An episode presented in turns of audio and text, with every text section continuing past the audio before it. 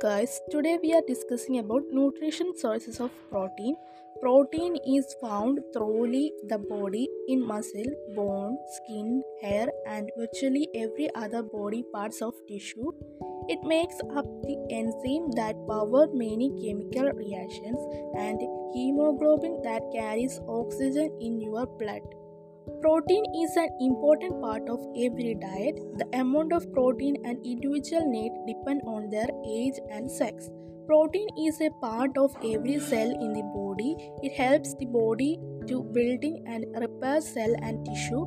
Protein is a major component of skin, muscle, bone, organ, hair and nails.